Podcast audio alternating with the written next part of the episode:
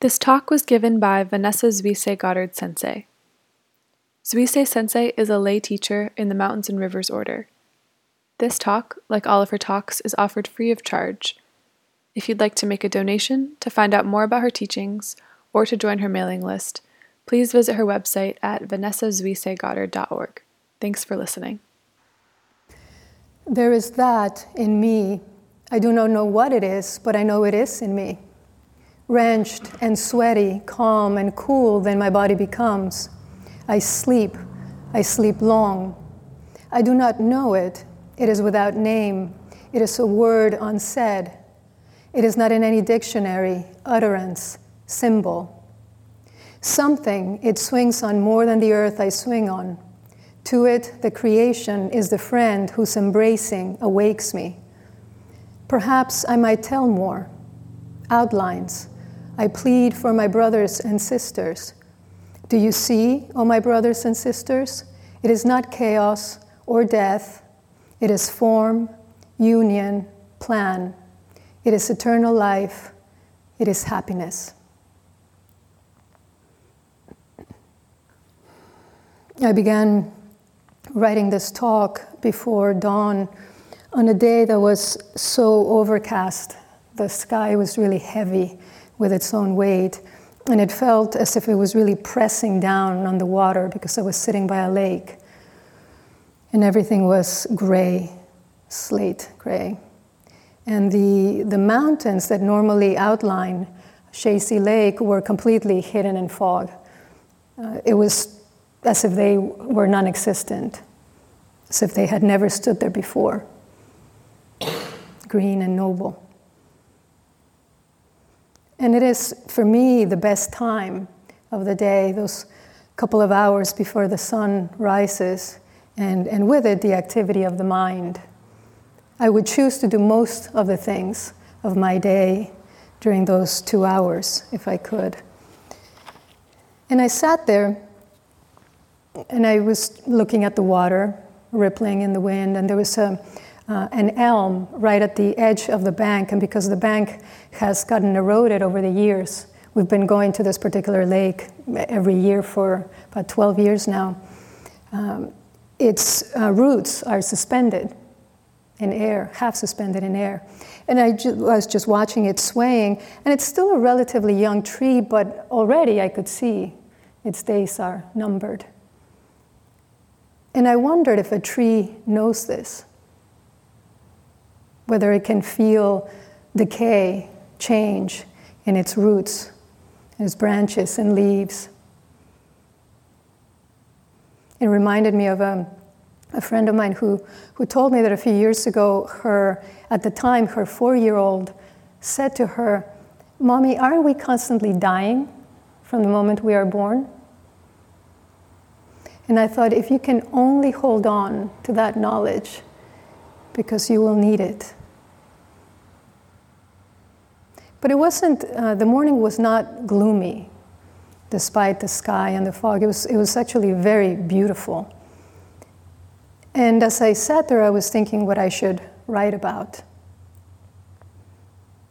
And I had this image, and I couldn't remember who the poet is. It might be Sharon Olds um, who said that when she's out walking in the woods, sometimes a poem would come to her, and she would have to run home at top speed and grab something to write and start writing the poem. She said, grab it, she would grab it from the tail and start to reel it back in backwards from end to beginning. And it's certainly not how I write a talk, but it's you know, I more find a, a thread and then follow it and see where it will lead me.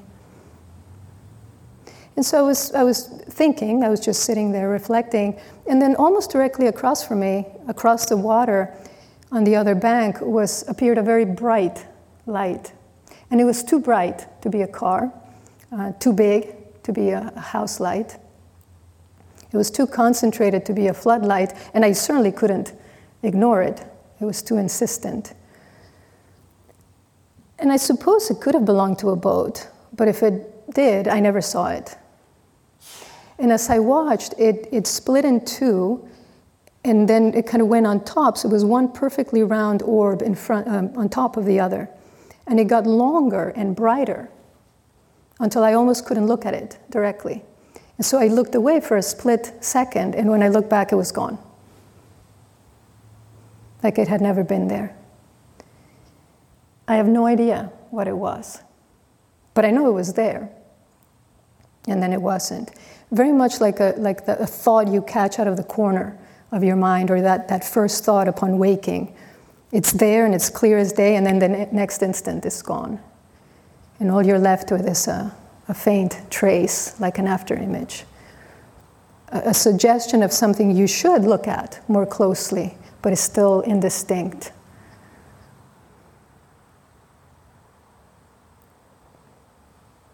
And this poem that I, that I read, this excerpt, is from Walt Whitman's Song of Myself. And it's one of the last uh, sections in the poem, right before those uh, famous lines which Daido Roshi used to love to quote. Do I contradict myself? Very well, then, I contradict myself. I am large, I contain multitudes. And it comes also just before Whitman is saying that he has filled and emptied, past and present, and now is moving in to fill a new fold in the future. And just before he's addressing the, the listener up there, God, I take it, as if asking if he has something to confide in him.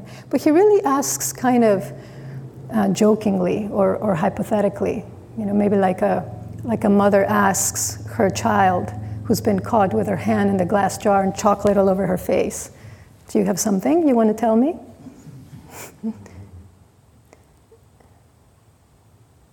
Somebody sent me a, a, a photograph of a plaque that said, I will live in the present moment unless it's unpleasant, in which case I will eat will eat a cookie. And it was, it was signed,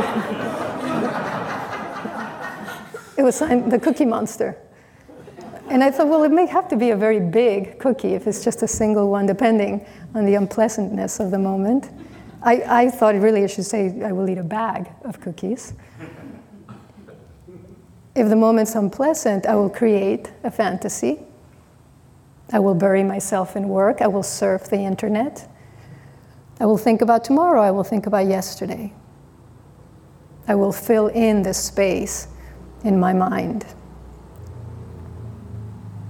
There's so many ways in which we can not be in the present. And at the same time, we know that it's actually impossible. And yet. And as I was following this thread, I, I remembered uh, a story that um, my mother told me many years ago. She said that we um, went to a friend's house for the weekend, and I didn't really know the family, my parents did. And um, I woke up early on, on Saturday morning, and I was about three, and I waddled over to out into the hallway, and I saw this big white wall all along the um, stairway. And I had a bag of crayons with me, and so I got to, to work. I got down to work. And when my parents woke up, I, I had covered the entire wall with some kind of drawing. I don't know. I don't know what it was. They spent the rest of the weekend with rags and buckets, uh, washing out my masterpiece, and um, and it just started me thinking. Like I really wonder why I did that. I'd never been in that house. I don't know that I ever did anything like that. I I, I did do that that in my own home, um, but I don't know that I ever did that. You know, in somebody else's space. And I just wondered why, like what moved me to do that. And, uh, you know, of course, it's hard to know at three, but I did wonder, like, was I anxious about something? Was this just an irrepressible urge, you know, to express? Was there something that I, that I needed at, at the time, for whatever reason, to, to make real, to make observable, concrete, so I could make sense of it? And isn't this why so often we create. Not the only reason, but it's certainly part of the reason. Certainly one of the reasons I write, to, to make sense of what I sometimes don't yet see, but can sense. And William James, in the varieties of religious experience, uh, speaks about the reality of the unseen. You know, Daido Roshi used to say of liturgy making visible, that it's, it makes visible the invisible. And so there's the world of the seen, of the senses, of form, and there's the realm of the unseen. And in the border between the two, mysticism converges. Not that I'm claiming that I was having a mystical experience, you know, at three with those, with those crayons. I mean, maybe I was just feeling bold. Or maybe I was feeling uncomfortable in some way, and this seemed like a perfectly good, reasonable, um, effective outlet. And I've told the story relatively recently um, of, a, of a young girl who's sitting in kindergarten and, and, and really going to town, you know, drawing. And the teacher is watching her for quite a while. And you know how usually you give kids a drawing, and there's always the ones who can sit there for two hours without moving, and the ones that after five minutes they're done. They're moving on to the next thing. And she's really, she's really in it. She's really involved. And so at a certain point, the teacher goes over and, and asks her, I says, you know, Lucy, what are you, what are you doing? What are you drawing? And Lucy says, well, I'm drawing God. And the teacher, she of little faith, says, but no one has ever seen God. And Lucy, without even uh, looking up, says, well, they will in a minute.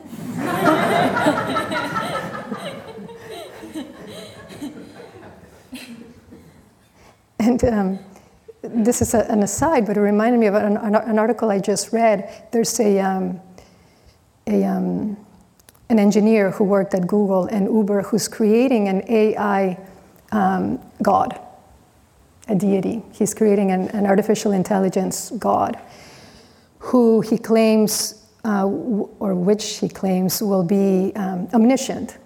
This God will know everything, so will be able to answer all of our questions but probably will not want to be worshipped because it would want to be self sufficient. And I find that uh, fascinating and horrifying, frankly. I mean, do we know, do we have any idea what it is that we're creating? Because we can. But does, it, does that mean that we should?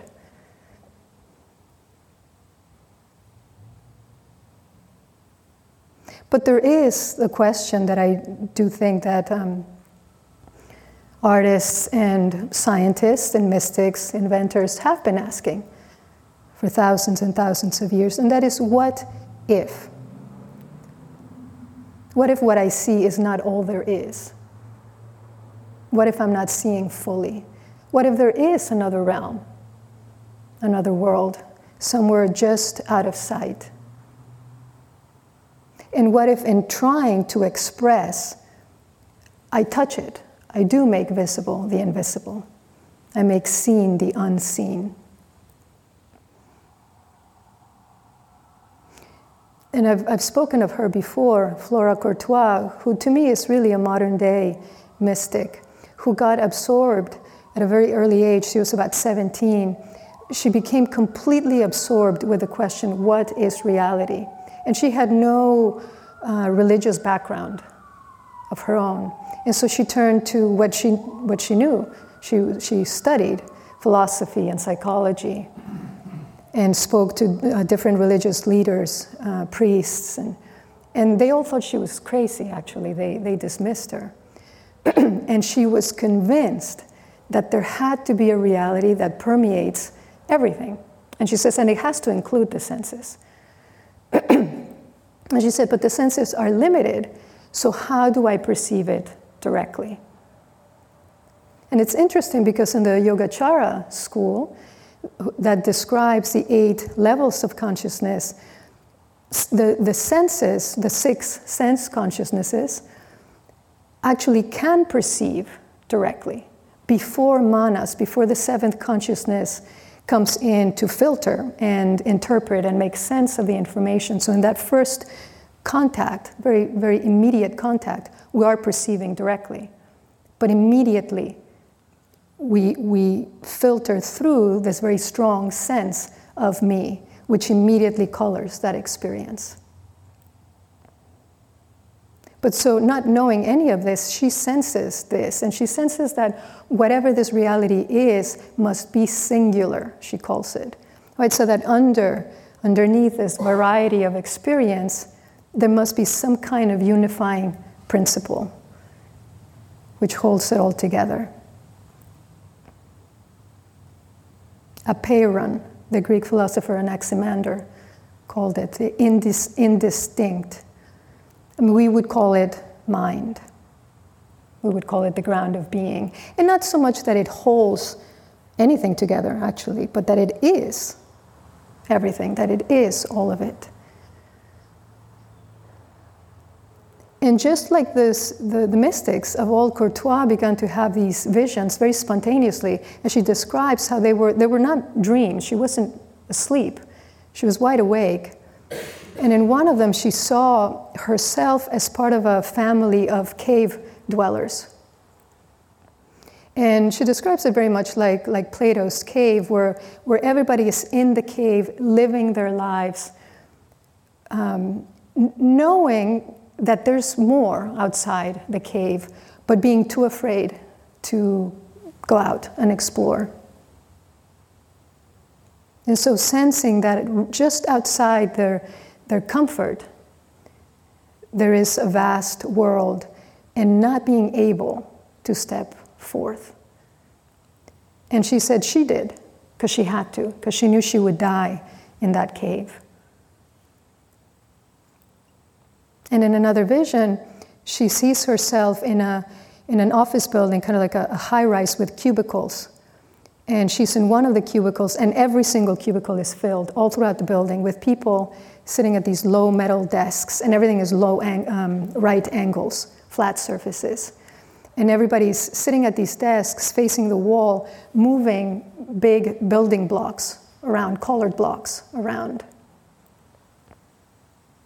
And everybody's doing exactly the same things, sitting in exactly the same way. And at a certain point, for some reason, she decides to turn around fully. And she realizes that behind her is this huge window opening to this wide open field. And she realizes that the window has always been there, but she never, somehow, never noticed it before. And she decides to go out into this, she calls it, describes it as an iridescent landscape. And she, the, the feeling that she describes is what we would call uh, uh, rapture or joy or bliss. And a freedom that she's, she's never tasted before. But then when she comes back into the building to tell everybody else, she doesn't have the words to communicate it. She cannot express it.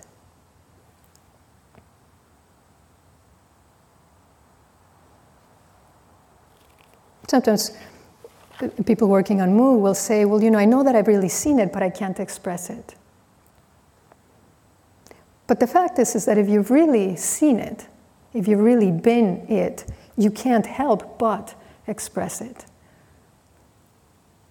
And yet, there is that time, there is that period of, of, of sensing, of moving towards, and not yet being able to express. And so Whitman says, I don't know what it is, but I know it is in me. At the end of, of the poem of Song of Myself, he says, I too am not a bit tamed. I too am untranslatable. I love that. I too am untranslatable. And, and here he says, it is a word unsaid. It's not in any dictionary and you cannot name it. And then he names it happiness. Do I contradict myself?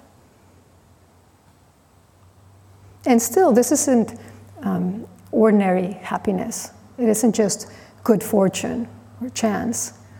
He says it includes form, union, plan, eternal life. It is the natural order of things, the Tao. The Tao that can be told is not the eternal Tao, The name that can be named is not the eternal name. The unnameable is the eternally real. Naming is the origin of all particular things. So it is our naming that gives birth to particular things. I've always been um, very interested in this, in this process of naming and unnaming.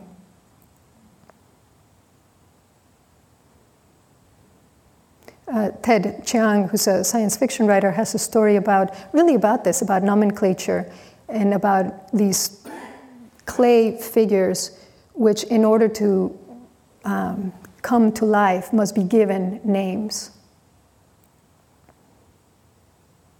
And in the, in the chain of dependent origination, um, name and form comes just after consciousness and just before the six senses. So there's consciousness, name and form, six senses, contact, um, perception, clinging, attachment, you know, etc. But this, uh, the, the Tao Te Ching is saying that it's the unnameable that is eternally real.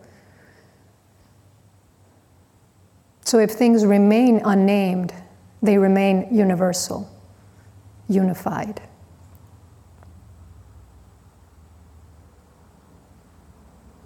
Isn't this why we sit hour after hour, turning the senses inward, letting our minds settle, holding them stable, focusing on one thing, staying and letting go, not adding, not creating?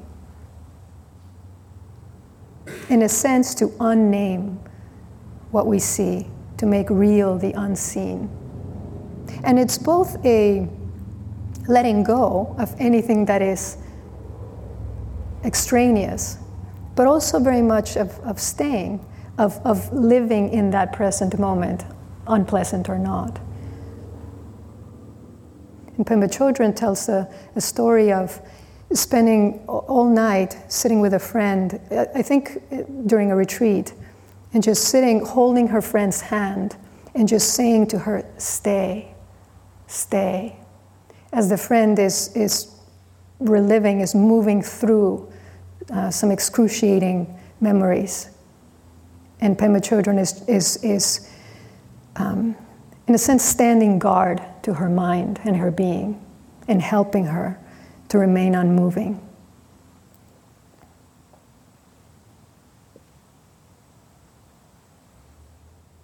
Isn't this why, in the midst of so much that needs our attention, our care, our involvement, our work, we stop and not do for a while?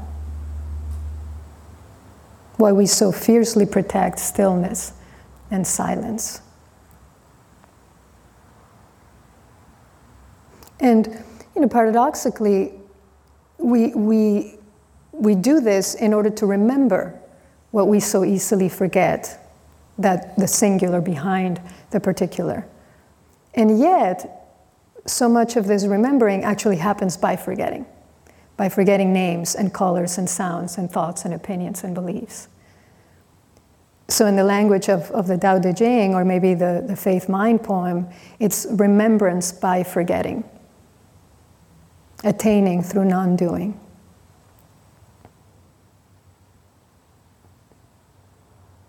We say at the beginning of every retreat, please turn off your cell phone so that you can give yourself to the cloister of the monastery. And really, what we should say is so you can give yourself to the cloister of your mind, of your being. And the Latin for uh, Cloister, claustrum, means enclosure, a place that is shut in. And in a convent or a monastery, referred to a, a covered walkway that would be usually at the, the, the top around the, um, the, the, cloister, where the monks could take fresh air without being seen or, or disturbed. But interestingly, there's also an, an area in the brain called the, the claustrum, which acts as a conductor of an orchestra because it regulates consciousness and cognition. And so it takes all the information from the senses and puts it together to form a full picture. So as I was sitting there watching the lake and I could see the water rippling and I could hear it gurgling as it hit the bank and I could smell the dampness in the air. It's really the claustrum that was putting all those cues together and was saying they came from the same source lake water. But if I had chosen that moment to use my mind differently, if instead of writing and reflecting about what I saw, I had just sat very still, maybe just gazed, gazed at the water, if I had let my mind rest in that awareness without moving to name, my experience may have been quite different.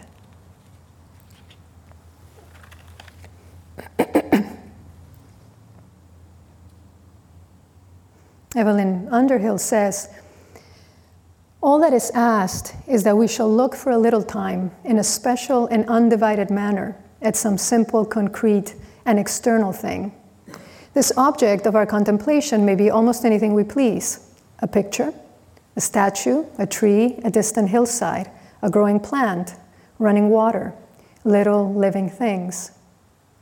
Look then at this thing which you have chosen willfully yet tranquilly refuse the messages which countless other aspects of the world are sending, and so concentrate your whole attention on this one act of loving sight that all other objects are excluded from the conscious field.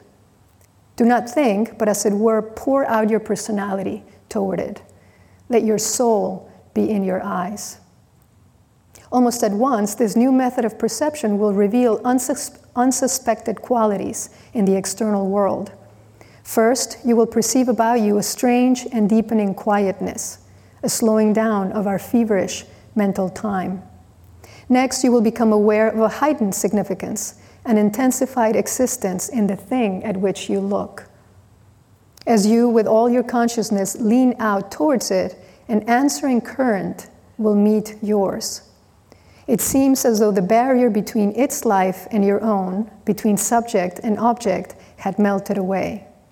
You are merged with it in an act of true communion, and you know the secret of its being deeply and unforgettably, yet in a way which you can never hope to express.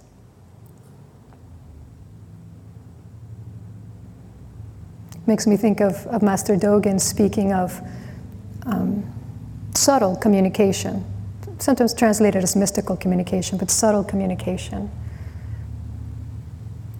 between that subject and object. And, that it seems as if the barrier between the two has melted away. And is it that there's something other communicating with you? Is it you yourself communicating?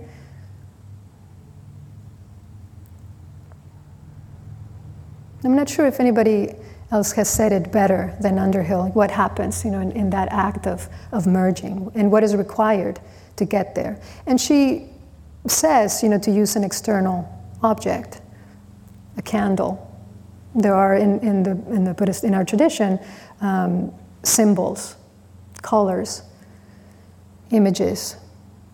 But for us, you know, largely we use the breath, or we use a koan, we use awareness. But the process is the same. We pour our whole being into it with this one act of loving sight. We lovingly concentrate. When, when you're struggling, really um, remember that, feel that. I've always thought that is so true that Zazen is the most loving practice there is, the most caring practice.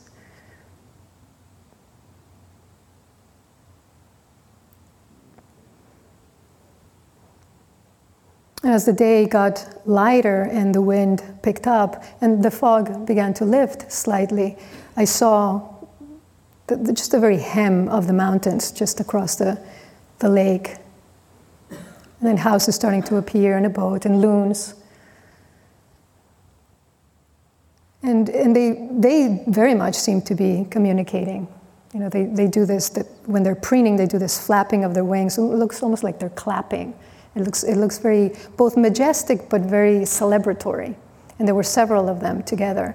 And then they would, um, one at a time, you know, put their heads down and see if there was anything underneath that they could dive. And they would look up and kind of, it seemed, look at, look at each other and kind of discuss, is this a good time to dive? And then at a certain point, it must have been because they all, they all disappeared. And I, and I felt this, and I felt this something that Whitman speaks of, which, granted, is easier to, to feel when you're quiet and when the scenery in front of you is beautiful, breathtaking, really. It's something that the earth and all the planets swing on. But as Sean said the other day, it's there amidst the sirens and the construction and the traffic. the outlines of the thing that you cannot see with your eyes. Actually, you can. You can, but you do have to be very still and very, very silent. And I think that's part of why it's more difficult to do it in the midst of the city bustle, in the midst of our noise.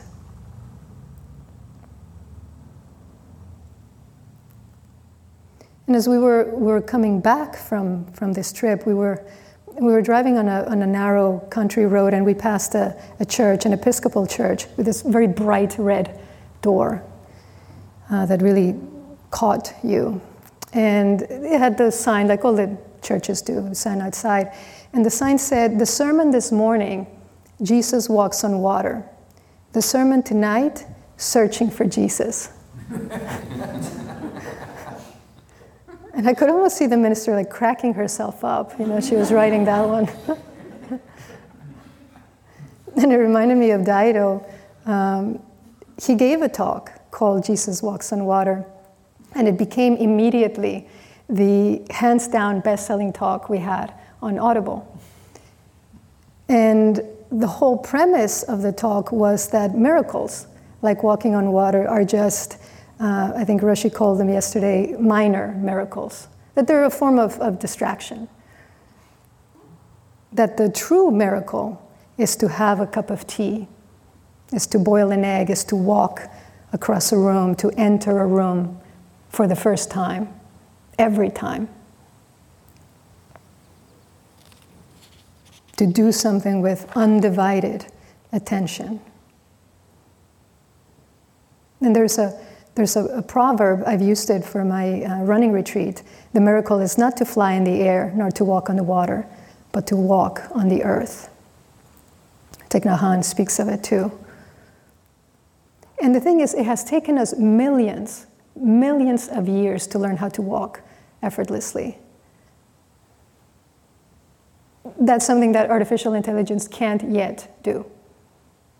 And there's a, a name for that. Uh, they call it Moravec's paradox. He said basically, he was uh, an AI researcher who said it's because uh, high level tasks like reasoning and intellect are only a few thousand years old, while low level tasks like walking or breathing, some, some motor functions, are millions of years old, and that's why we can't yet replicate them. So maybe that's the hope that it will still take us a while to actually create a machine that truly looks human. Maybe it will give us, buy us a little time to get ourselves together.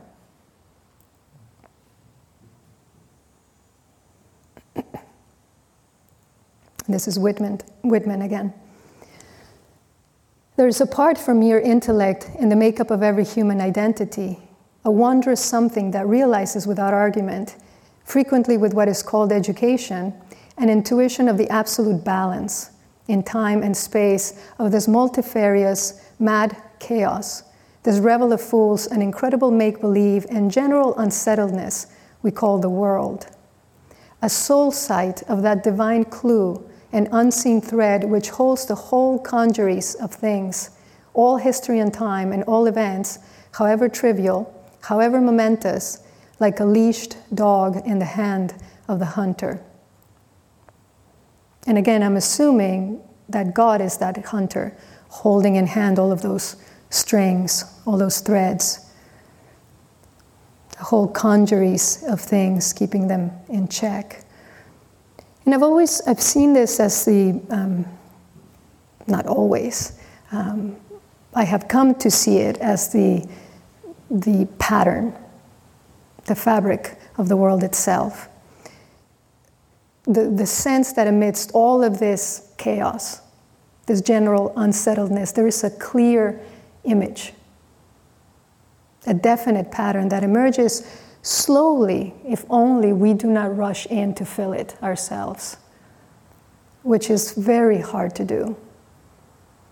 To be so innocent of knowledge, of certainty. And maybe this is perhaps our greatest obstacle in this time. Maybe it's always been true our cer- certainty about what is right and wrong, what is important and unimportant, who we are, what we are here to do, and in what manner. It's our certainty that what we can see and touch and make and buy is more real and more relevant than what is not visible.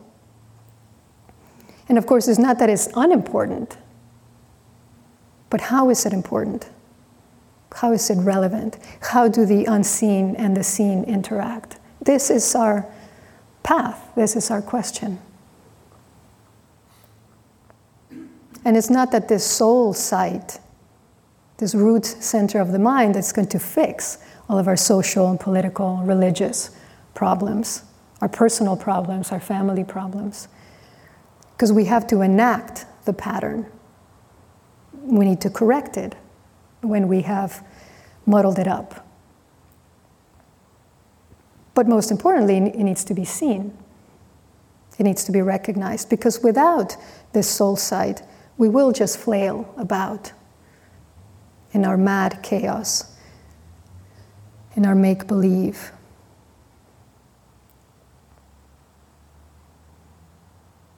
And so that's what we call what we do waking up. Waking up from the dream of our lives, from our, from our constant selfing. I don't know a more difficult task. I haven't come up uh, across a more difficult task, nor a more fulfilling one.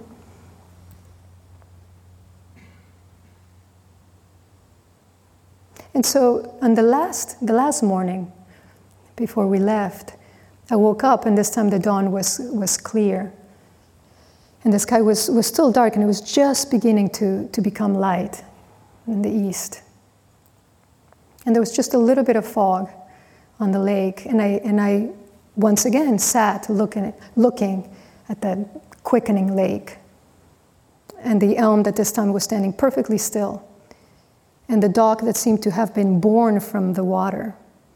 And I, and I thought, you know, if I could really do what I've said so often over the last 10 years or so, if I could really see things as they are, I think every day I would be weeping. out of certainly sheer joy and wonder, but also grief for what I have missed. And perhaps for the terrible, astounding, beautiful reality of all of it. So maybe our certainty isn't, is, is, is not actual knowledge, it, maybe it's just a buffer against that much nakedness, against too much reality too soon. So maybe it's a good thing that practice takes so long. That in general we see so gradually. We are certain until we're not, and then we're ready to take a step. And then we do, and then we're certain until we're not, and then we're ready to take another step. And that's how, you know, little by little, very, very little by little, we walk ourselves into waking.